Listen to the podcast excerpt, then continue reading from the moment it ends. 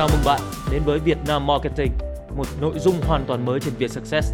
Bàn về marketing gắn liền với các bài toán kinh doanh thực tiễn của doanh nghiệp qua các góc nhìn đa chiều của các nhân sự cấp cao, không chỉ từ các giám đốc marketing mà còn các giám đốc điều hành, giám đốc sản phẩm, giám đốc đầu tư tại các công ty và tập đoàn hàng đầu. Vietnam Marketing hân hạnh nhận được sự đồng hành cùng Techcombank Priority. Tôi là Phú Cường, là xê e ô của xê pê Consulting và cũng hân hạnh là host của chương trình này. Ngày hôm nay chúng ta sẽ đến với một tập khá là thú vị, bởi vì trong chữ marketing có chữ market, đó là thị trường. Và chúng ta sẽ nhìn thị trường không chỉ với góc nhìn của marketing, mà chúng ta hân hạnh có được sự góp mặt của chị Nguyễn Thị Hương Giang, là một uh, nhân vật có hơn hai mươi năm làm việc trong lĩnh vực tài chính, đầu tư và ngân hàng đầu tư. Chị Giang hiện tại là xê e ô và cũng là nhà sáng lập của Tititada. Trước đó thì chị có à, kinh nghiệm là chị là à, phó tổng giám đốc phụ trách ban đầu tư của một tập đoàn tư nhân sở hữu Việt Chất E và hát đê bank. Ngoài ra chị cũng từng là giám đốc khối tư vấn doanh nghiệp miền Nam của công ty chứng khoán ét ét i và giám đốc thị trường vốn của VinaCapital. À, em cảm ơn chị Giang rất nhiều vì đã nhận lời có mặt ở đây ngày hôm nay. Cảm ơn uh, Cường đã mời chị tham gia chương trình này. À, xin chào các khán giả của Việt Success, cũng như xin chào các khán giả của chương trình Vietnam Marketing. Vậy thì đầu tiên em nghĩ là một cái, trước khi mình vào những cái câu hỏi về thị trường, về chuyên môn, thì em có một câu hỏi hơi cá nhân xíu. Em trước giờ vẫn hay thắc mắc là một con người của đầu tư và hơn hai mươi năm kinh nghiệm, thì nếu mà chọn một, chị nghĩ chị thiên về con người của số liệu, của dữ liệu, hay là con người của trực giác và linh cảm? Như là trong thời khắc phải đưa ra quyết định thì chị sẽ ngả về phía nào nhiều hơn? Chị thường hay, rất thường hay chia sẻ đối với các bạn làm chuyên viên phân tích. Định giá thì nó là một môn nghệ thuật hay nó là một môn khoa học? Thì thực ra chị nghĩ rằng là nó, cái câu trả lời ở đây ấy, thì nó vừa là một môn nghệ thuật và nó cũng vừa là một môn khoa học. Trong năm năm đầu tiên trong cái uh, hành trình đầu tư uh, thì cái công việc của chị nó rất thiên về số liệu. Uh, tức là em sẽ đọc báo cáo tài chính, phân tích doanh nghiệp, uh, thiên về số liệu. Trong năm năm tiếp theo thì phần lớn thời gian mình sẽ phải phát triển các mối quan hệ, à, thương lượng với tất cả các chủ doanh nghiệp, à, đồng thời cũng à, xây dựng các kinh nghiệm để có thể đưa ra những cái đánh giá, phán xét à, các khoản đầu tư từ cái khía cạnh à, không định lượng được. À, để làm được định giá, để làm được à, đánh giá một khoản đầu tư thì nó rất thiên về mặt số liệu.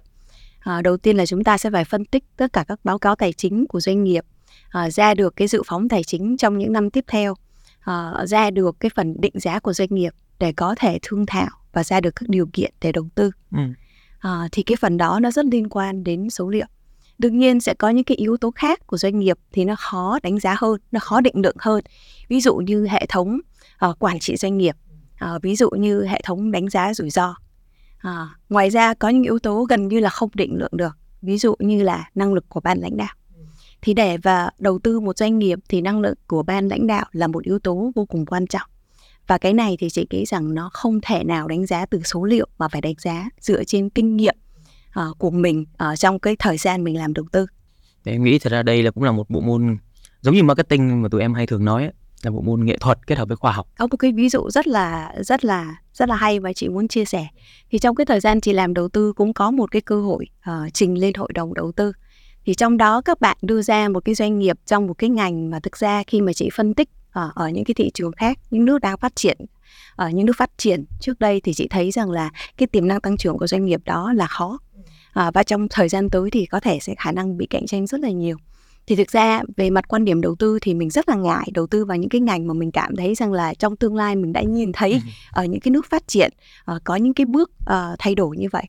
Tuy nhiên, cái team đầu tư ấy thì họ rất là tự tin và họ nói rằng là cái ngành này ở Việt Nam vẫn còn tiềm năng tăng trưởng. Nhưng và ngoài ra họ rất là tin tưởng vào ban lãnh đạo. Họ tin rằng là ban lãnh đạo có năng lực để mà có thể xoay chuyển tình thế nếu như mà thị trường có uh, những cái uh, biến chuyển làm ảnh hưởng đến tình hình kinh doanh. Thì sau đó cái khoản đầu tư đó cũng được thông qua bởi vì cái đánh giá năng lực của ban lãnh đạo này và hoàn toàn là ban lãnh đạo đã có cái track record ừ. trong rất nhiều năm trước đó để chứng yeah. minh rằng là họ có khả năng này. Ừ. Ừ, em thấy một cái điểm mà thật ra là mình cũng cũng cũng thấy yếu tố con người trong cái phần mà bên cạnh số liệu rất quan trọng. Marketing thì có chữ market trong đó. Vậy thì với chị là một nhà đầu tư mình có rất nhiều năm kinh nghiệm, thì đối với chị thì thị trường chị sẽ đánh giá dựa trên tiêu chí nào? Khi mà em nói đến thị trường thì chị nhìn từ hai, hai góc cạnh. À, thị trường thứ nhất của chị là thị trường tài chính. Tại vì chị là người đầu tư thì để chị ra một cái quyết định đầu tư à, thì nó cũng rất phụ thuộc vào điều kiện của thị trường tài chính à, tại thời điểm mà mình đầu tư. Tuy nhiên là, là mình hay có nói với nhau rằng là bởi vì mình là đầu tư dài hạn thì mình đâu có quan tâm đến thị trường, đúng không? Nhưng thực ra cũng không phải đâu. À, tại vì khi thị trường quá hot ấy, thì thông thường cái phần định giá của doanh nghiệp nó rất là cao. Ừ. Và cái khả năng của nhà đầu tư đi thương lượng với doanh nghiệp cũng rất là khó. À, thành ra rằng là đấy là điều kiện rất là bất lợi cho mình khi mà mình chốt một cái khoản đầu tư khi mà thị trường quá nóng.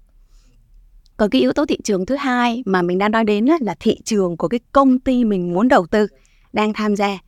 À, thì thông thường nó cũng có những cái nguyên tắc cơ bản trong đầu tư. Như VinaCapital, lúc mà thời gian chị làm việc ở VinaCapital hay là ở ét ét i hay là ở công ty ở của tập công ty tập đoàn của tỷ phú, thì để mà mình xác định một cơ hội đầu tư thường phải chọn những cái thị trường tăng trưởng.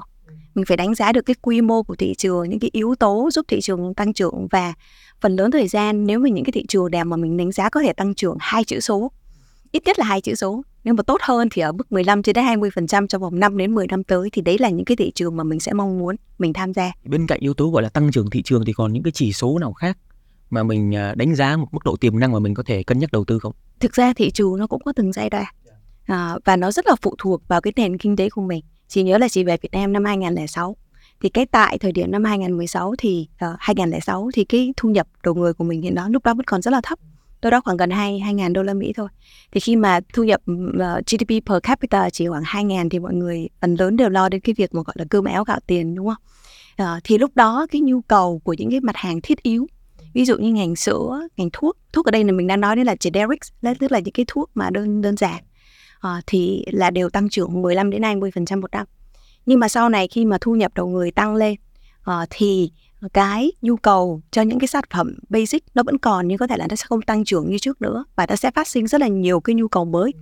À, ví dụ như mười năm trước thì chúng ta à, lo lắng đến cơm áo gạo tiền, mười năm sau chúng ta có tiền rồi thì chúng ta sẽ à, có những cái nhu cầu khác phát sinh, ví dụ như là à, về à, giáo dục, về y tế, chăm sóc sức khỏe à, và thậm chí cao hơn là du lịch. À, và về đầu tư tài chính nữa à, thì thị trường nó cũng sẽ có những cái bước phát triển như vậy. Thì mười năm trước có thể là một thị trường đang tăng trưởng, mười năm sau nó cũng có thể là một thị trường đã chững lại rồi à, thì cái quyết định đầu tư của mình tại cái thời điểm mười năm trước với quyết định đầu tư của mình thời điểm mười năm sau nó khác nhau. Lấy một ví dụ chẳng hạn như là thị trường sữa. Yeah. Như năm hai không không sáu khi mà chị vào VinaCap thì uh, sữa cũng là một trong những cái thị trường mà chị tham gia đánh giá và có uh, đề xuất đầu tư vào một vài công ty sữa trong ngành. À, thì lúc đó cái tốc độ tăng trưởng rất là nhanh, đâu đó khoảng mười lăm đến hai mươi phần trăm một năm. Tuy nhiên nếu mà mình nhìn lại thị trường sữa và trong những năm gần đây, từ hai không một tám đến hai không hai ba à, thì chị nghĩ rằng là đã có những cái à, bước tăng trưởng nó chậm lại à, và bởi vì trong ngành sữa có những cái à, thương hiệu rất là lớn và có cái thị phần hơn năm mươi đến sáu mươi phần trăm của thị phần. Thành thử ra là để cho một cái à, công ty mới để tham gia vào thị trường nó cũng khó hơn rất là nhiều. À, và để một cái công ty mới có thể tham gia vào thị trường và để thành công à, thì cũng khó hơn. Cho nên đối với chị ở phương diện là nhà đầu tư à, thì cần phải xem xét xem thị trường và khả năng của công ty đó có thể thành công trong thị trường hay không. Nhìn chung nếu như mà thị trường tăng trưởng, nếu em có một công ty có ban lãnh đạo tốt, à, có năng lực, có một nền tảng vững chắc, cộng thêm với thị trường tăng trưởng thì cái công ty đó nó sẽ có khả năng tăng trưởng hơn so với tăng trưởng thị trường, và như vậy thì em sẽ có được cái lợi nhuận đầu tư từ cái sự tăng trưởng của ngành và sự tăng trưởng vượt bậc của công ty đó. Cái yếu tố mà chị có chia sẻ là các giai đoạn thị trường khác nhau. Như năm mười năm trước có thể là một cái thị trường đang còn mới, cái dư địa của nó còn nhiều, nhưng năm mười năm sau nó bắt đầu nhiều dân chơi nhảy vào rồi, tốc độ tăng trưởng cũng cũng bị chậm lại rồi, thì nó sẽ ở một mức độ khác mà mình có thể cân nhắc. Nếu mà giai đoạn như vậy tạm gọi là mình có thị trường mới đi, một cái thị trường mà gọi là đã phát triển ở mức độ nào đó, và đặc biệt cuối cùng là thị trường bão hòa. Vậy thì trong ba cái mảng thị trường này, theo kinh nghiệm của chị thì chị đã hoặc là chị thích đầu tư vào cái thị trường nào nhiều hơn?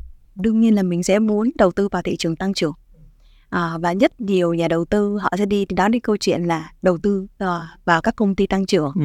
à, Tuy nhiên khi mà quá nhiều nhà đầu tư cùng chọn vào các công ty tăng trưởng thì có khả năng rằng là nó quá cạnh tranh và có thể đẩy định giá của các công ty tăng trưởng lên một mức quá cao. Đối với chị ở phương diện nhà đầu tư thì chị vẫn nhìn cái khoản lợi nhuận mà mình có thể đạt được là một trong những yếu tố quan trọng. Ví dụ như mình có một cái công ty hoạt động trong một ngành không tăng trưởng nhưng mà định giá lại cực kỳ hấp dẫn.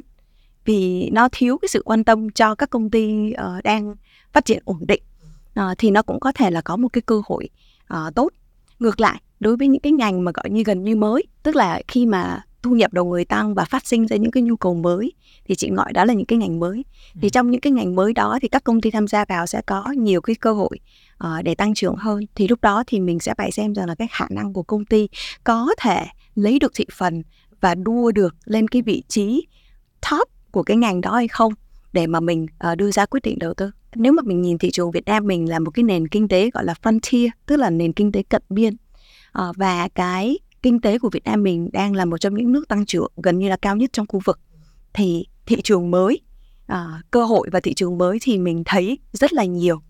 Uh, điển hình như như chị nói với em rồi là hai năm hai không không sáu khi mà chị tham gia uh, vào thị trường, thì lúc đó phân tích chủ yếu là các công ty thuốc và là các công ty sản xuất thuốc generic.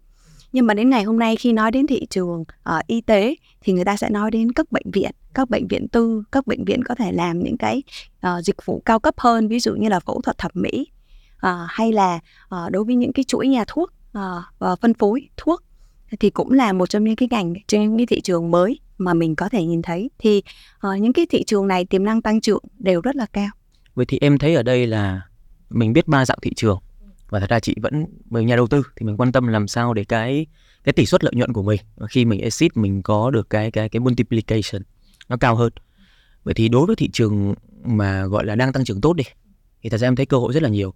Nhưng mà ngược lại, cơ hội nhiều như vậy thì nhiều bạn cũng thấy được, giống như chị chia sẻ, thì khi mà nhiều bạn nhảy vào như vậy, có nhiều dân chơi nhảy vào như vậy, thì đâu sẽ là yếu tố mà chị cân đo đong đếm là mình sẽ đầu tư vào một bạn nào đó? Nếu mà mình đã xác định được đấy là cái thị trường tăng trưởng rồi, và thị trường uh, chưa có những thương hiệu lớn, uh, thì đã là khẳng định rằng có tiềm năng rồi. Uh, thì thông thường uh, khi mà thị trường có tiềm năng thì sẽ rất là nhiều người quan tâm uh, tham gia. Uh, như chị chia sẻ, trong thời gian mà chị làm ở VinaCapital hay ét ét i hay là tập đoàn uh, của tỷ phú, thì cũng là những cái tổ chức lớn. Thành thử ra những cái cơ hội mà mình mình tham gia, mình xem xét, uh, thường nó sẽ không phải là những cái giai đoạn mà nó quá sớm, mà những cái công ty nó cũng đã có thương hiệu và nó cũng đã khẳng định một số vị trí uh, trên thị trường rồi. Uh, còn lại cái cuộc đua mà để giành lên thị phần lên the top thì sẽ phải là xem năng lực của ban ban lãnh đạo. Uh, ví dụ như trong ngành thuốc thì cũng Uh, mình thấy rằng là trong trong năm năm trở lại đây thì có những cái sự phát triển rất rất là uh, rõ rệt, và cũng có rất là nhiều những cái đơn vị mới tham gia trên thị trường, đúng không? Em nhìn trong ngành bán lẻ thuốc thì chị thấy có Pharmacity, uh, có Long Châu, uh, có thêm chuỗi nhà thuốc An Khang của Thế Giới Di Động. Thì đối với chị, uh, đây đều là uh, ba công ty uh, tập trung uh, vào trong một cái thị trường mới nổi và và đang cố gắng là giành lại cái thị phần trên trên thị trường này. Thông thường mỗi công ty sẽ phải tự define ra cái thế mạnh của họ. Còn đối với phương diện chị nhà, là nhà đầu tư, thì phần lớn chị đánh giá được rằng là cái ban lãnh đạo của công ty đó có khả năng để mà à, đạt được cái kết quả kinh doanh và thực hiện cái chiến lược mà họ đặt ra hay không. Còn chuyện họ chọn cái chiến lược như thế nào để mà à, ra thị trường thì nó rất phụ thuộc vào cái kinh nghiệm của cái người sáng lập, hoặc là cái tiềm lực của cái tập đoàn, cái thế mạnh của cái tập đoàn tham gia đầu tư vào. Em nghĩ từ cái ví dụ này chẳng hạn, mình thấy được rằng là trên một thị trường đang có rất nhiều tiềm năng, như thị trường bán lẻ thuốc, mình thấy đang có ba bạn, tạm gọi là ba bạn mà mình đang đang đang quan sát trên thị trường thấy đi, thì Long Châu, Pharmacity và An Khang. Thì ba bạn này thật ra em nghĩ là mỗi bạn đều có thế mạnh riêng, dựa trên những yếu tố chị nói về ban lãnh đạo, về nguồn lực của chính tập đoàn đứng đằng sau đầu tư. Vậy thì cái cái mà em đang hình dung ở đây ấy, là ví dụ với một cái nhà đầu tư như chị đi, nếu như chị được chọn nha, đầu tư, nếu như chị được chọn, thì cái yếu tố mà chị sẽ thấy được rằng là ba bạn này đang cạnh tranh nhau, nó sẽ dựa trên những yếu tố nào, và chị sẽ sẽ cân nhắc. Đó. Thực ra để mà nhìn ba bạn đang cạnh tranh nhau thì mình cũng, nó khá là rõ ràng, đúng không? À, tại vì mình sẽ nhìn thấy, nếu mà mình đi ngoài đường thì mình cũng sẽ thấy là khắp các con phố mình sẽ thấy nhà thuốc Long Châu, mình sẽ thấy nhà thuốc Pharmacity, mình thấy uh, nhà thuốc An Khang, mình thấy sự hiện diện của họ uh, ngoài thị trường. Và mình biết rằng là ba chuỗi, nếu như là ngày hôm trước mình đi cái con đường này mình chưa thấy cái tiệm thuốc đó, thì ngày hôm nay mình đi cái con đường này mình thấy tiệm thuốc đó, thì cái sự hiện diện của họ ngày càng có mặt, thì cũng là chứng minh được cái sự tăng trưởng và cái sự phát triển của, của, của, của công ty, đúng không? À, còn đối với phương diện nhà đầu tư, để mà mình đánh giá được và mình tìm được xem rằng là họ đang đi theo cái chiến lược nào à, và cái chiến lược nào sẽ đạt cái kết quả kinh doanh, thì ta sẽ quay lại vào cái bài toán là cái kết quả kinh doanh của họ trong quá khứ, cái chiến lược mở rộng cái chuỗi nhà thuốc của họ trong tương lai, à, và cái chiến lược uh, tiếp theo nó sẽ là cái kết quả kinh doanh từng cái nhà nhà thuốc. À, thì như chị nghĩ uh, nó cũng uh, quay lại cái bài toán về khoản đầu tư, và quay lại cái bài toán rằng là thị trường đã có, và quay lại cái bài toán rằng là hiệu quả kinh doanh để mình quyết định cái khoản đầu tư của mình thôi. Ba cái cái cái công ty thuốc này thì thực ra đưa ra ví dụ để cho uh, tức là để mà chia sẻ thôi, chứ uh, cá nhân chị trong thời gian làm ét ét i hay trong thời gian làm uh, VinaCapital thì cũng chưa có cơ hội đánh giá ngành thuốc. Ngành thuốc thì chị nghĩ rằng là nó mới info và nó mới phát triển trong khoảng năm bảy năm gần đây. Ngành bán lẻ thuốc thì nó phát triển thành những cái chuỗi lớn hơn à, và quy mô lớn như vậy. Trước đây thì khi mà chị nghiên cứu ngành thuốc tại cái thời điểm năm hai không không sáu thì mỗi một nhà thuốc đó chỉ có khoảng năm bảy tiệm thuốc thôi. Ừ. Thì cái quy mô nó vẫn còn rất là nhỏ, nó vẫn còn rất là gọi là fragmented, thị trường bị phân chia.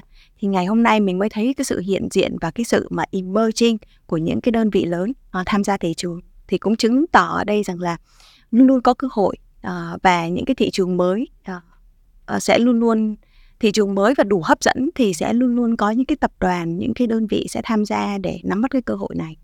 Còn cách nào để mình biết là một thị trường có cơ hội hay không, hoặc là mình đánh giá như thế nào để biết thị trường có tăng trưởng hay không, thì thực sự trong cái quá trình làm làm đầu tư thì phải tự research rất là nhiều. Research dựa trên những cái thông tin public, research dựa trên những cái báo cáo phân tích chuyên ngành. Thậm chí đôi lúc mình sẽ phải nhìn vào thị trường của những cái nước đang phát triển. Ví dụ như mình có thể nhìn Trung Quốc, à, cách đây mười năm, hai mươi năm, mình có thể nhìn thị trường Indonesia, mình nhìn Thái Lan, mình nhìn à, Hàn Quốc, để mình xem xét xem rằng là cái thị trường Việt Nam mình nó sẽ giống với nước nào nhất, và cái lộ trình của thị trường Việt Nam mình trong vòng năm mười năm tới nó sẽ như thế nào. Thì từ đó mình sẽ có những cái phán đoán về cái, cái, cái bước phát triển của ngành ở trong tương lai, và mình tìm ra được xem rằng là uh, cái tiềm năng tăng trưởng của thị trường là ở mức nào. Dựa trên những cái cái điểm vừa qua thì em thấy một cái phần đó, đó là ok, mình biết là thị trường mới thì nó sẽ có cơ hội rất là nhiều, nhưng ngược lại cạnh tranh cũng rất là cao. Thị trường mà nó bão hòa rồi thì mình thấy là cơ hội còn rất ít. Vào đâu đó có một cái bạn giống như chị nói, ví dụ thị trường sữa chiếm tới năm mươi bảy mươi phần trăm uh, thị phần, thì lúc đó là cái cái cái cái dư địa còn lại cho những bạn nhỏ hơn nó sẽ bị thu hẹp lại. Nhưng mà chẳng hạn như trong marketing thì tụi em vẫn hay có một cái phần gọi là gì? Là niche market. Đó là một bạn không thể nào mà bạn có thể làm hài lòng tất cả mọi người. Thì đâu đó vẫn còn cơ hội để những bạn niche hơn, để tập trung vào làm tốt hơn cái bạn khổng lồ đó. Thì với mỗi dạng thị trường như vậy thì mình đều thấy là có một cái chiến, chiến lược riêng để tiếp cận. Vậy thì có một cái ví dụ nào trong một cái thị trường nhá, mà doanh nghiệp đang kinh doanh rất là tốt, nhưng mà bỗng dưng một ngày đẹp trời vì một lý do đó thị trường thay đổi, và đâu đó cái lợi thế cạnh tranh của doanh nghiệp đó nó không còn nữa. Thì có trường hợp nào như vậy mà chị đã từng trải qua, và lúc đó thì với vai trò của nhà đầu tư chiến lược thì mình mình mình đưa ra lời khuyên như nào? Thực ra cái cái mà em hỏi nó diễn ra hàng ngày luôn. Tại vì cái thị trường của mình là cái thị trường cận biên, à, mọi thứ nó di chuyển rất là nhanh. Ngoài ra thêm một cái nữa là ngày hôm nay công nghệ phát triển rất là nhanh, cho nên rằng là À, chị nghĩ rằng là cái chiến lược kinh doanh à, và thậm chí là cái, cái năng lực ban lãnh đạo và cái môi trường kinh doanh nó có thể thay đổi. Ngày hôm nay nó có thể như thế này, nhưng mà chị nghĩ là trong vòng hai ba tháng tới nó có thể thay đổi hoàn toàn khác. Trước đây khi mà chị làm VinaCapital thì có uh, cơ hội đánh giá uh, một cái uh, công ty taxi, taxi truyền thống á. Uh, thì tức là lúc đó mình phân tích ngành thì mình cảm thấy rằng là cái nhu cầu đi lại của người Việt Nam mình nó chỉ tăng chứ nó không có giảm, đúng không? Thì nhìn chung ngành là tăng trưởng đến hai mươi đến hai mươi lăm phần trăm là mình thấy rõ ràng rồi. Thì khi mà phân tích cái công ty uh, taxi truyền thống này thì cũng thấy là cái kết quả kinh doanh rất là tốt, mỗi năm đều tăng trưởng hai mươi đến ba mươi phần trăm, uh, thì cũng uh, uh, gần như là quyết định đầu tư.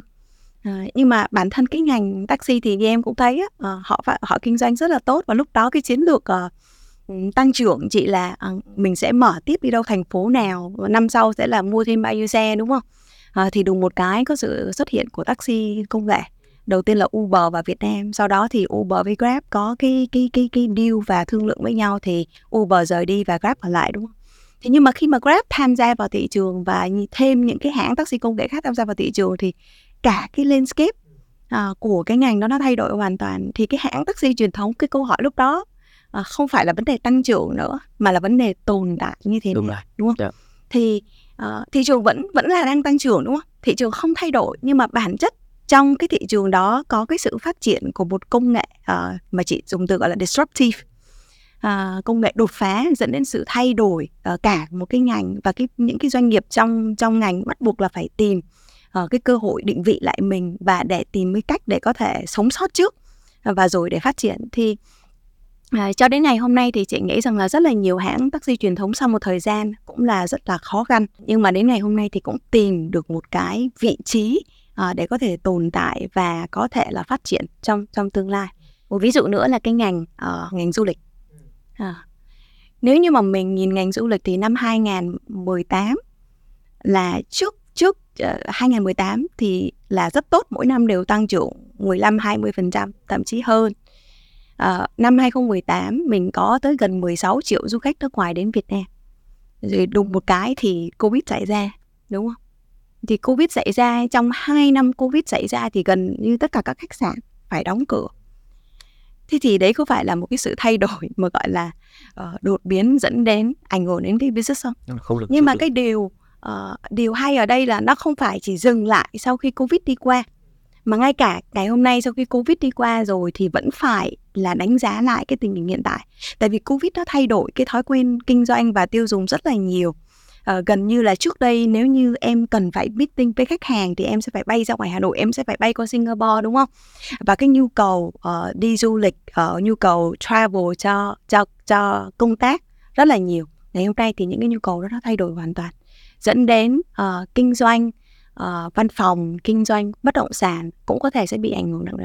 Uh, nếu mà chị theo dõi một vài cái báo cáo thì ví dụ như bên Hồng Kông chẳng hạn, là một trong những cái trung tâm tài chính trong khu vực.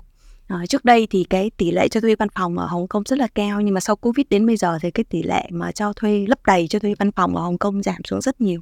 Thì cũng cùng lúc các các uh, uh, chủ kinh doanh, uh, owner, business owner sẽ phải đánh giá lại các cơ hội đầu tư và cái mô hình kinh doanh của mình hiện tại. Chị muốn nhấn mạnh rằng là trong cái môi trường ngày hôm nay ấy, mỗi một ngày đều có thể có những cái thay đổi, và thực sự lúc nào cũng phải à, là một cái người lãnh đạo thì cần phải có một cái sự chuẩn bị à, để khi mà à, nếu như có những cái thay đổi xảy ra thì mình phải à, xử lý như thế nào. Mình đang nói về câu chuyện thị trường thay đổi. Ví dụ một thị trường mà nó lại có quá nhiều cơ hội đi, một thị trường có thể là đang giai đoạn mà nó phát triển, nó không phải quá mới, nó đã chứng minh được cái cái cái dung sai thị trường nó rồi, nó quá lớn và nó quá nhiều cơ hội. Thì con người vốn dĩ lúc nào cũng muốn tăng trưởng, cũng là cũng muốn kiếm thêm. Thì lúc đó tự khắc sẽ đẻ ra bài toán là tôi phải nhảy qua đây, tôi phải làm thêm, tôi phải kiếm thêm.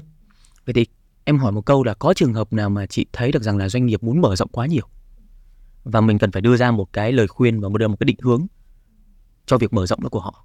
Phải nói rằng là cái người Việt Nam của mình á, cái tinh thần khởi nghiệp, tinh thần entrepreneurship rất là cao, nên là thấy cơ hội ở khắp mọi nơi.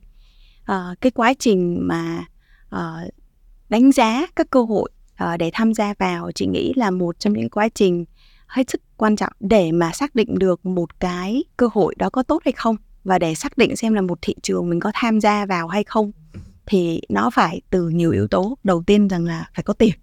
À, chắc chắn đầu tiên tiền đâu. Là, dạ. Đúng rồi, đúng rồi. Nếu mà em muốn đầu tư vào một cái ngành nào đó thì đầu tiên là phải chuẩn bị vốn. Ừ. Thứ hai nữa là phải chuẩn bị năng lực về con người. Ừ. Con người có đủ sức hay không, à, và thứ ba nữa là à, triển khai à, như thế nào. Rất nhiều doanh nghiệp mình tham gia đầu tư có cái nguồn gốc xuất thân từ doanh nghiệp gia đình. Doanh nghiệp gia đình nếu mà trước khi mà muốn phát triển qua, và nếu như mà cái cỗ máy hiện hữu của mình nó có một cái quy trình và mình không cần phải mất nhiều thời gian quá nhiều, thì khi chuyển qua một cái cơ hội mới, họ sẽ phải có thời gian để mà tham gia à, và tham gia vào cái cơ hội mới, và có thể góp sức đưa cái kinh nghiệm của mình vào và đóng góp vào cái việc triển khai cái dự án mới. Thêm một cái nữa rằng là cũng rất là quan trọng, cần phải à, đánh giá thực sự xem rằng là cái rủi ro của cái cơ hội mới ở đâu, à, và mình có cái năng lực cốt lõi để mình thành công hay không. Chị lấy ví dụ uh, doanh nghiệp bất động sản như VinGroup chẳng hạn, yeah. Là một trong những doanh nghiệp bất động sản đầu ngành hàng ngày, đúng không? Thì VinGroup uh, ngoài đầu tiên là phát triển những cái dự án quy mô vừa, sau đó là phát triển qua những cái dự án quy mô rất là lớn, uh, mang uh, gần như là quy mô gọi là city, uh, có VinHome rồi uh, VinCity, sau này cũng đổi thành VinHome. Thì bởi vì những cái uh, cụm dân cư đông như vậy thì phát sinh rất là nhiều nhu cầu về uh, giáo dục và y tế, thì VinGroup mở rộng qua uh, những cái lĩnh vực mà cũng uh, phụ trợ cho cái phần bất động sản, bao gồm là là, là bệnh viện Vinmec, uh, rồi trường học là VinSchool. Thì đấy là những cái ngành mở rộng, nó phù hợp với cái nhu cầu của khách hàng của mình và nó phù hợp với lại cái core của mình thì đã làm rất là tốt. Còn nếu như mà trong trường hợp mình muốn mở rộng phát triển ra một cái ngành gọi là khác biệt hoàn toàn thì đây lại phải đánh giá lại xem rằng là cái năng lực cốt, cốt lõi và cái cái cái cơ hội của mình là gì. Cũng rất nhiều doanh nghiệp gọi là conglomerate, tức là những doanh nghiệp đa ngành đa nghề thành công trên thế giới. Cái này cũng là một cái cái chủ đề uh, tranh luận rất là nhiều trong trong giới đầu tư, tức là tập trung hay không tập trung. Tại vì sẽ có những cái Uh, cái phản biện rằng là uh, nếu như mà mình chỉ tập trung trong cái ngành của mình và mình bỏ qua cơ hội khác, làm sao mình biết được rằng là mình không có đủ năng lực để thành công trong những ngành nghề khác. Mình thấy rất nhiều tập đoàn thành công ở bên nước ngoài, ví dụ như Samsung đi, họ có thể vừa vừa vừa làm điện thoại, họ vẫn có thể vừa làm tivi, họ vẫn có thể vừa làm rất nhiều thứ, đúng không? Hoặc nếu mà em nói về Elon Musk đi, uh, vừa có SpaceX vừa có Tesla, hai ngành đó cũng là hai ngành khác biệt hoàn toàn, vẫn có khả năng thành công chứ không phải là không có. Như vậy thì đánh giá như thế nào để lựa chọn uh, ra được một cái ngành mình có thể uh, phát phát huy được thì cũng là cái quyết định mà một doanh nghiệp sẽ phải tham gia. Uh, đương nhiên rằng là trước khi tham gia thì uh, cần phải xác định rủi ro uh, và cũng một phần quan trọng nữa rằng là xác định là điểm dừng là chỗ nào. Uh, tại vì đâu đó nếu như mà mình mãi mê theo đuổi những cái cơ hội uh, trong cơ hội và một cái business mới thì cái business Uh, hiện tại của mình, cái business chính của mình nó có bị ảnh hưởng hay không, uh, và nó uh, có tiếp tục tăng trưởng phát triển hay không thì phải là cái phần đánh giá của của ban lãnh đạo và hội đồng quản trị của công ty. Mình đã nói trò chuyện về thị trường dưới góc nhìn của nhà đầu tư. Với quan điểm nhà đầu tư và em thấy tương tự như marketing là mình đều phải nhìn vào cái độ lớn, nhìn vào cái tốc độ tăng trưởng của nó và nhìn vào trên cái mức độ thâm nhập và phát triển của thị trường đó để mình xem thử là à vậy thì bản thân thị trường đó nó còn cái cái cái cái tiềm năng để mình có thể nhảy vào mình đầu tư hay không, hay tương tự như marketing là mình mình nhảy vào để mình có thể chiếm được một thị phần trong nó hay không, và mình mình phát triển cái doanh nghiệp của mình lên. Vậy thì lúc nãy em thấy có một cái phần mà chị đề cập tới là đôi lúc mình không cần phải đi theo những cái con đường mà các thị trường khác đã phát triển, mình có thể nhảy cóc về công nghệ. Thì cái này nó sẽ liên đới tới một cái em nghĩ là một cái trải nghiệm, không phải trải nghiệm, một cái hành trình mới của chị gần đây. Là sau rất nhiều năm mình làm ở thị trường đầu tư thì mình chuyển sang thành một nhà khởi nghiệp. Và trong một thị trường em nghĩ là khá là mới ở Việt Nam, đó là fintech. Thì đối với chị, chị nhìn nhận và chị đánh giá về thị trường fintech này như thế nào? Và liệu có yếu tố như chị nói là công nghệ khiến cho nó nhảy cốc nhanh hơn, tạo ra nhiều cơ hội cho mình hơn hay không? Khi bắt đầu khởi nghiệp thì chị cũng là một nhà đầu tư. Không phải đầu tư tiền bạc mà là đầu tư thời gian, đầu tư công sức, đầu tư tâm huyết của mình. À, và của rất nhiều nhân viên và đội ngũ uh, tham gia cùng với mình. Thì đương nhiên cũng phải là đánh giá cái thị trường, xem thị trường có tiềm năng hay không.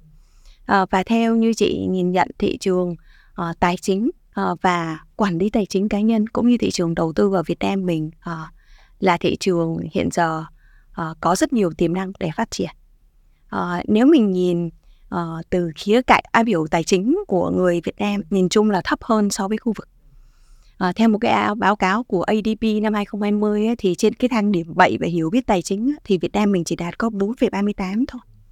À, và so với Trung Quốc, so với Hàn Quốc, so với Thái Lan à, đều gần như là thấp hơn. Nếu xét về hưu trí à, và cái sự an sinh, an toàn tài chính cho những cái người lớn tuổi à, thì cũng tương đối thấp.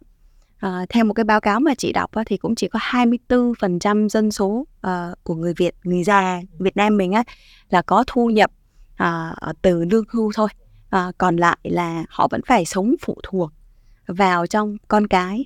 Và có tới hơn bốn mươi phần trăm người lớn tuổi ở Việt Nam mình phải làm việc cho đến năm bảy mươi, bảy mươi tư tuổi. Nếu mà xét về khía cạnh đầu tư đi, thì cái tỷ lệ mà số lượng tài khoản tham gia đầu tư vào thị trường hiện nay đâu đó khoảng tám triệu. Nhưng mà nếu mà chị nghĩ rằng là nếu mình tính cái số lượng mà tài khoản active ấy, thì có thể thấp hơn rất là nhiều. Từ cái đó thì mình thấy rằng là cái tiềm năng về cái nhu cầu, chị nghĩ rằng là cái nhu cầu về các sản phẩm tài chính thì nó chỉ càng ngày càng tăng lên thôi. Tại vì nó sẽ tăng cùng với thu nhập. Như chị nói, khi thu nhập của em à, ba nghìn đô thì em sẽ là câu chuyện về cơm áo gạo tiền. à, nhưng mà khi em lên năm nghìn đô thì em sẽ có tiền dư giả. Với tiền dư giả em sẽ làm gì? Một phần nó sẽ vào những cái nhu cầu cao hơn, y tế, giáo dục, nhưng một phần nó sẽ phải là tích lũy cho tương lai, đầu tư vào các sản phẩm tài chính. Và nếu như mà theo một cái báo cáo của bê xê giê mà chị đọc á, thì cho từ giờ cho đến năm hai không ba không thì Việt Nam mình sẽ có thêm ba mươi sáu triệu người tham gia vào cái tầng lớp gọi là trung lưu, tức là tiền thu nhập sẽ tăng hơn. À, thì khi mà chị đánh giá thị trường thì đối với chị cái thị trường về tài chính, thị trường đầu tư, thị trường về quản lý tài sản là một cái thị trường tiềm năng uh, tăng trưởng trong vòng uh, mười đến hai mươi năm nữa. Em thấy ở đây là một cái điểm tương đồng là mình cũng sẽ nhìn vào cái việc là macro, mình nhìn vào kinh tế vĩ mô, thấy giê đê pê của mình tăng lên, mình nhìn vào cái sự tương đồng về các quốc gia đi trước. Và đặc biệt mình thấy là cái vấn đề của nội tại người tiêu dùng mình trong cái phần liên quan tài chính này. Và em nghĩ... Đúng rồi, tức là một trong cái vấn đề nữa là cái behavior, dạ. cái, cái thói quen tiêu dùng của mọi người sẽ thay đổi. Cái thói quen tiêu dùng vào đây nó nằm ở cái sản phẩm tài chính cũng tương đối nhiều. Sản phẩm tài chính trước đây trong quá khứ từ Việt Nam mình thì sẽ có hai cái sản phẩm tài chính uh, uh, phổ biến nhất, đấy là tiền tiết kiệm với lại bất động sản. Nhưng mà đối với một nền kinh tế mà càng ngày càng phát triển thì lãi suất sẽ càng ngày càng giảm. Tức là lãi suất ở Việt Nam mình trong một thời gian dài ở mức sáu phần trăm, thậm chí trong quá khứ nó còn cao hơn. bảy, tám, chín phần trăm, nhưng mà lãi suất tiết kiệm tiền gửi một năm hiện giờ nó đang thấp hơn ở mức năm phẩy năm sáu phần trăm và trong tương lai nó sẽ giảm. Thậm chí ở một số nước như Nhật có thời gian á, thì lãi suất nó về đến mức âm luôn, tức là em gửi tiền ở trong ngân hàng em phải trả tiền. À, đương nhiên ngày hôm nay thì lãi suất, môi trường lãi suất trên thế giới đang rất cao là bởi vì uh, lạm phát cao quá và các uh, chính phủ phải tăng lãi suất để đối mặt, để giải quyết cái vấn đề về lạm phát. Nhưng đây không phải là cái lãi suất uh, nó sẽ uh, kéo dài trong khoảng thời gian, mà sau khi lạm phát được uh, kiểm soát thì cái lãi suất này nó sẽ giảm xuống. Như vậy thì thực ra nếu như mà để tiền tiết kiệm theo cái xu hướng không về lâu về dài thì cái lãi suất tiết kiệm nó giảm, đúng không? Còn nếu mà mình nhìn vào cái thị trường bất động sản cũng hơi hơi đáng lo lắng, tại vì theo một cái báo cáo mình đọc gần như gần đây nhất của cái Viện Đô thị, Uh, hoặc là em coi báo, báo chí ở Việt Nam thì cũng thấy uh, tin tức gần đây rất là nhiều. Tức là cái giá nhà ở thành phố Hồ Chí Minh hiện giờ đang là ba mươi hai phẩy năm lần so với thu nhập bình quân đầu người uh, của người dân thành phố Hồ Chí Minh, thì cái giá bất động sản nó, nó rất là cao. Như vậy rằng là để mà em có thể tích lũy tiền cho đến khi mua ngôi nhà đầu tiên nó sẽ lâu hơn. Thì trong cái thời gian đó cái số tiền nhàn rỗi nó sẽ làm gì? Nó sẽ phải uh, tìm cách uh, đầu tư ở một cái thị trường tài chính hay ở đâu đó. À, để em có thể tích lũy được tiền và để em có thể được thực hiện được những cái nhu cầu tài chính cá nhân của em như mua nhà, uh, cho con ăn học, đại khái là như thế. Khi mà nhìn vào nhu cầu của tiêu dùng á, em thấy chị kể những cái ví dụ thông qua những cái thông số và báo cáo, em thật ra là thật ra nhu cầu tài chính em thấy là độ tuổi nào cũng cần. Vậy thì trong nhiều đối tượng như thế này, này thì bản thân chị chị chị đã thấy được cái cái cái, cái đối tượng nào hoặc là cái giá trị nào mà chị nghĩ Tititada có thể đáp ứng được cho một cái đối tượng người tiêu dùng của mình? Chính xác rằng là chị nghĩ là nhu cầu cho sản phẩm tài chính là từ lúc em mười lăm tuổi đến bảy mươi tuổi là em đều có nhu cầu cho sản phẩm tài chính. Đã. Đôi lúc em không biết, ừ. em không nhận ra thôi, nhưng mà cái nhu cầu nó vẫn nằm nằm ở đó. À, và cái à, cái thứ hai nữa rằng là rất nhiều người nghĩ rằng là tiền không phải vấn đề quan trọng nhất. Nhưng mà thực ra đối với chị rằng nếu mà không có tiền, nếu mà em không có tiền thì em sẽ có tất cả các vấn đề, bởi vì chị cũng nghĩ rằng là cái an toàn tài chính là một cái hết sức quan trọng trong một phần trong cuộc sống của mỗi người. Và cái an toàn tài chính này hôm nay uh, nó sẽ khó hơn trong quá khứ. Tại vì uh, mọi thứ về mức sống, về chi phí, mọi thứ đều đều đắt đỏ hơn. Thì chị nhìn tài chính của một người nó chia thành bốn cái hũ. Em sẽ có một cái hũ cho hiện tại, tức là cho những cái nhu cầu sinh hoạt hàng ngày của em. Rồi có một cái hũ chị gọi là trách nhiệm cho tương lai. Tức đấy là cái phần mà em sẽ phải để dành để em nuôi con, em chăm con, em cho con đi học. Một cái hũ còn lại chỉ gọi là trách nhiệm cho quá khứ. Đấy là một cái khoản em sẽ phải để dành ra, có thể rằng là hỗ trợ ba mẹ, báo hiếu, hay là thậm chí là cho những cái việc mà vấn đề trong gia đình phát sinh em có một cái nguồn thu nhập. Còn một cái hũ còn lại chỉ gọi là trách nhiệm cho cá nhân. Ừ. Tức là em phải tự Uh, lo cho mình, lo cho tương lai của mình. Thì cái hũ mà trách nhiệm cho cá nhân cho cho cá nhân mình này thì chị thấy mọi người thường bỏ qua. Uh, và bởi vì cái kiến thức tài chính của Việt Nam mình thì hiện nay nó cũng vẫn chưa được dạy một cách bài bản ở trong nhà trường. À, thậm chí là trường cấp ba hay là trường đại học đều chưa được dạy một cách bài bản. Thì nếu như may mắn, nếu mình sinh ra trong một gia đình và bố mẹ có khái niệm về tài chính rất là tốt, dạy con cái về tài chính, thì em sẽ hiểu được những cái khái niệm về tài chính cơ bản, và từ đó những khái niệm này nó sẽ đi theo em trong suốt hành trình trong cuộc đời của em. Còn nếu mà chưa có mà không bổ sung thì chị nghĩ rằng là nó, nó cũng có thể là ảnh hưởng một chút cho đến cái tương lai của, của mình.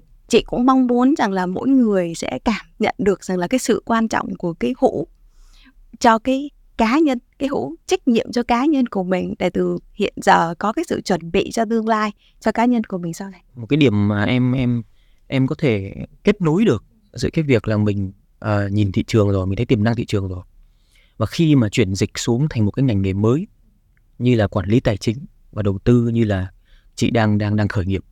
Em thật ra là về mặt nhìn nhận thị trường, mình vẫn thấy được những yếu tố cơ hội, đánh giá về tiềm năng, đặc biệt là khi mình nhìn vào nhu cầu người tiêu dùng và đang không có giải pháp nào, hoặc thậm chí là ít giải pháp, hoặc không phải không có. Khi mình thấy được tiềm năng thị trường, mình thấy được cái pain point, một cái vấn đề thị trường nào đó, và mình thấy được rằng với mỗi phân khúc khách hàng trong thị trường đó, họ đều sẽ có những cái vấn đề khác nhau. Nhưng basically về mặt nền tảng chung thì mình đều đưa ra một cái giải pháp để làm sao để người ta nhìn nhận, người ta nhận thức được cái vấn đề đó. Thì em nghĩ là một cái đặc điểm chung mà em nghĩ về mặt đầu tư, khởi nghiệp hay thậm chí marketing dưới góc nhìn tụi em đều đều giải quyết cùng vấn đề. Khi chị làm nhà đầu tư thì chị đo lường cái sức mạnh thương hiệu như thế nào? Chia sẻ thật luôn là lúc mà chị làm đầu tư ấy thì chị không có hiểu cái vai trò của thương hiệu được nhiều đâu. Mình đánh giá một cái khoản đầu tư thì mình sẽ biết rằng là, bởi vì lúc mà chị làm VinaCap hay chị làm ét ét i hay là những cái công ty chị làm qua thì uh, bởi vì cái quy mô cũng tương đối lớn, cho nên những cái khoản đầu tư của chị thường nó phải có một cái uh, giá trị nhất định, đâu đó là thường phải là trên mười triệu, uh, và thậm chí sau này thì làm những cái deal lớn hơn, thậm chí là phải trên năm mươi triệu thì mình mới tham gia đầu tư. Mà những cái công ty mà có quy mô lớn như vậy thì thường họ đã khẳng định một cái vị trí nào đó, họ đã có một cái thương hiệu sẵn trên thị trường rồi. Đó không phải là bài toán từ không đến một, mà nó là bài toán từ năm mươi lên một trăm. Uh, thì khi mà mình đánh giá một cái cơ hội đầu tư đó, mình đánh giá một cái thương hiệu đó thì nó trong một cái tổng thể một cái cơ hội đầu tư, và mình đánh giá rằng là cái cái công ty này với cái thương hiệu này, với cái ban lãnh đạo này, họ có thể uh, đạt được cái kết quả kinh doanh, đạt được cái mục tiêu tài chính trong tương lai hay không. Thì đấy là mình nhìn một cách tổng thể như vậy. Đương nhiên cái thời điểm mà làm ét ét i, khi mà tham gia tư vấn một vài cái thương, thương hiệu em and a, mua bán và sáp nhập ấy, uh, thì cũng có đánh giá một vài cái thương hiệu uh, một cách khác biệt, à, nhưng mà nó nó cũng hơi khác. Ví dụ như trong lúc mà chị làm tư vấn cho cái deal uh, công ty Dược uh, Taisho làm đối tác chiến lược của Dược Hậu Giang, thì cái mà họ quan trọng hơn thì cái thương hiệu Dược Hậu Giang uh, là một cái họ cũng quan tâm, nhưng mà trong cái thương hiệu đó nó có một cái gọi là cái kênh phân phối, là cái uh, mà uh, ngoài cái năng lực sản xuất, ngoài cái thương hiệu đó ra thì cái kênh phân phối cũng là một cái phần trong cái thương hiệu đó mà nhà đầu tư rất là quan tâm. Uh, thì mình có đánh giá riêng, mình có uh, những cái đánh giá riêng, và mình cũng có định định định định giá định vị được ở cái phần phần đó. Chuyển qua làm Tititada thì phải nói rằng là uh, mới hiểu được cái ý nghĩa và cái vai trò của branding, và mới hiểu được rằng là làm branding rất là khó, là từ từ không đến một là rất là khó. Và trong trong branding thì uh, nó có rất là nhiều nó yếu tố. Bản thân bản thân cũng lại quay lại cái câu mà mình chia sẻ là nó là một cái nghệ thuật hay là là một cái khoa học. Tại vì đôi lúc thì chị cảm thấy rằng nó là một cái nghệ thuật, tại vì nó phải uh, nó phải touch được đến người tiêu dùng một cách uh, một cách đầy cảm xúc, thì nó mang tính chất nghệ thuật. Nhưng mà những cái uh, framework đằng sau đó thì nó lại quá là logical. Từ cách đánh giá là uh, thị trường như thế nào, market segment như thế nào, tuổi tác bao nhiêu, uh, và cái Uh, cái khó khăn của cái uh, consumer trong cái nhóm đó là như thế nào, thì đó lại là một cái science. Thì ngày hôm nay hiểu là branding vô cùng vô cùng quan trọng. Ở trong cái ngành này hơn mười năm thì đối với em chẳng hạn là câu chuyện thương hiệu. Thương hiệu nó không chỉ là cái logo của bạn, nó không chỉ là cái câu tagline của bạn, mà thương hiệu nó là tổng hòa của tất cả những yếu tố mà bạn tương tác hữu hình hay vô hình, tương tác một cách trực tiếp hay gián tiếp. Nó có thể là một cái thế mạnh mà nhiều khi nó không phải là trực tiếp đối tượng người tiêu dùng cuối, mà nó là thế mạnh mà liên quan đến những cái đối tác ở trong cái chuỗi cung ứng giá trị của bạn chẳng hạn. Tất cả những thứ đó tổng hợp lại nó tạo ra được một cái nhận định, một cái điểm mà người ta nhớ về bạn. Đó chính là thương hiệu của bạn. Hồi xưa nghĩ rất là đơn giản, nghĩ marketing là cái cái quảng cáo. À, dạ.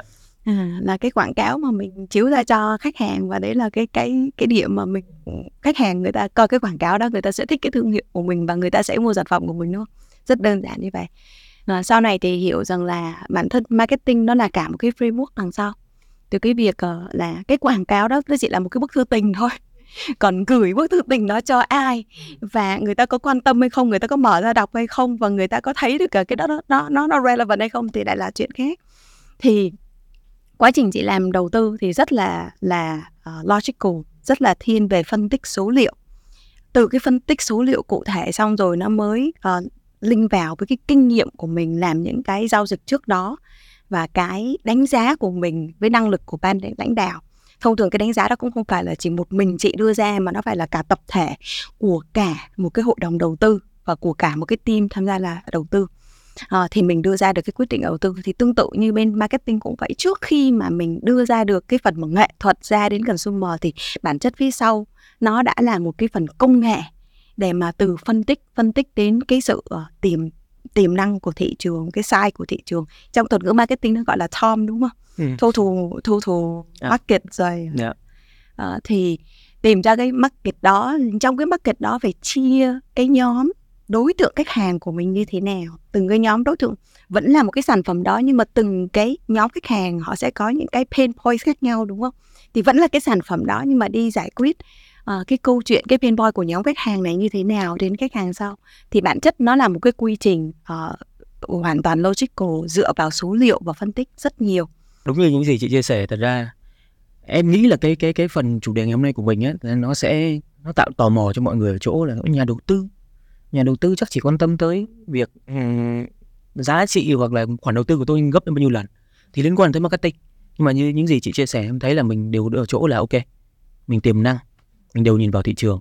Nhưng mà để tận dụng được tiềm năng thị trường đó, mình phải nhìn vào những vấn đề trong đó, người tiêu dùng mình là ai, mình giải quyết vấn đề gì, cái cơ hội và cái quyền để mình có thể giải quyết cái vấn đề đó tốt hơn so với đối thủ ra sao, vân vân vân vân. Chưa kể tính tới cái việc mình triển khai nó ra, giống như chị chia sẻ là mình biết được đối tượng mình rồi, nhưng mình biết được cái bức thư tình nó có hay hay không, người ta đọc người ta có cảm xúc hay không, hay người ta có có có có từ cái cảm xúc đó người ta có trở thành, người ta hồi âm cho mình hay không, thì đó là cả một cái phần đằng sau nữa. Em nghĩ nó nó nó nó là một cái môn nghệ thuật và khoa học kết hợp. Vậy thì ngày hôm nay á, em nghĩ là thời gian có hạn thì mình cũng đã có một cái góc nhìn mà nó mang tính uh, đối chiếu là cũng như tương quan phản ánh lẫn nhau giữa thị trường của một nhà đầu tư nhìn vào với thị trường của góc nhìn marketing nhìn vào. Và em thấy nó có sự tương đồng là mình nhìn một cái bức tranh tổng thể. Bức tranh tổng thể đó đến từ vĩ mô, vi mô, đến từ những cái góc độ người tiêu dùng. Thị trường đó có tăng trưởng hay không, thị trường đó có phát triển hay không, thị trường đó đang có cái độ lớn như thế nào. Và nó tương ứng với lại những cái động lực của người tiêu dùng trong đó, những vấn đề mà người tiêu dùng chưa được giải quyết trong đó. Để từ đó mình trả ra được một cái cơ hội mà thương hiệu, doanh nghiệp có thể nhảy vào để mình giải quyết vấn đề đó. Và thị trường thì có thể là lớn, thị trường có thể nhỏ. Thị trường đang ở giai đoạn là mới hoặc là đã tồn tại, đã được định hình, hoặc thị trường đang bão hòa. Thì mỗi thị trường này sẽ có cách một cách chiến lược khác nhau để mình có thể tận dụng. Và đặc biệt quan trọng là mình cần phải đào sâu được cái vấn đề của người tiêu dùng và mình tìm cách để giải quyết nó một cách tốt nhất. Và làm sao để nguyên quá trình đó mình có thể truyền tải ra bên ngoài một cách mà nó giống như viết thư tịch, một cách mà người ta dễ hiểu, một cách người ta cảm được và người ta thực sự tin vào cái giải pháp của mình. Và thêm một phần nữa đó là cái sức mạnh của thương hiệu. Cái sức mạnh của thương hiệu trong việc đánh giá đầu tư nó không nhất thiết phải đo lường bằng chỉ số cụ thể, nhưng mà nó sẽ đại diện cho tất cả những thế mạnh mà thương hiệu đó đã xây dựng được. Nó có thể trả ngược ra được những cái thứ mà bạn có thể cộng thêm giá trị vào. Và ngược lại với một cái startup khởi nghiệp thì thương hiệu cũng là một yếu tố cực kỳ quan trọng để người ta thực sự có thể biết bạn là ai, giá trị của bạn là gì và tạo ra một cái nền tảng để bạn có thể tiếp tục phát triển và tăng trưởng. Và em cảm ơn chị Giang rất là nhiều vì đã dành thời gian ngày hôm nay đến đây chia sẻ cho khán giả của Vietnam Marketing. Cảm ơn, cảm ơn Cường đã có lời mời và cũng cảm ơn phần đúc kết rất là xúc tích của Cường. Một lần nữa, cảm ơn sự đồng hành chiến lược của Techcombank Priority, mảng dịch vụ khách hàng ưu tiên của ngân hàng Techcombank. Cảm ơn các bạn đã theo dõi lắng nghe. Các bạn có thể ủng hộ chúng tôi bằng cách uh, like, share, subscribe kênh YouTube của Việt Success. Theo dõi chúng tôi trên các nền tảng như là Facebook, Instagram và TikTok. Hoặc các bạn có thể lắng nghe lại các tập podcast ở trên Spotify, Apple Podcast, Google Podcast. Xin cảm ơn và hẹn gặp lại.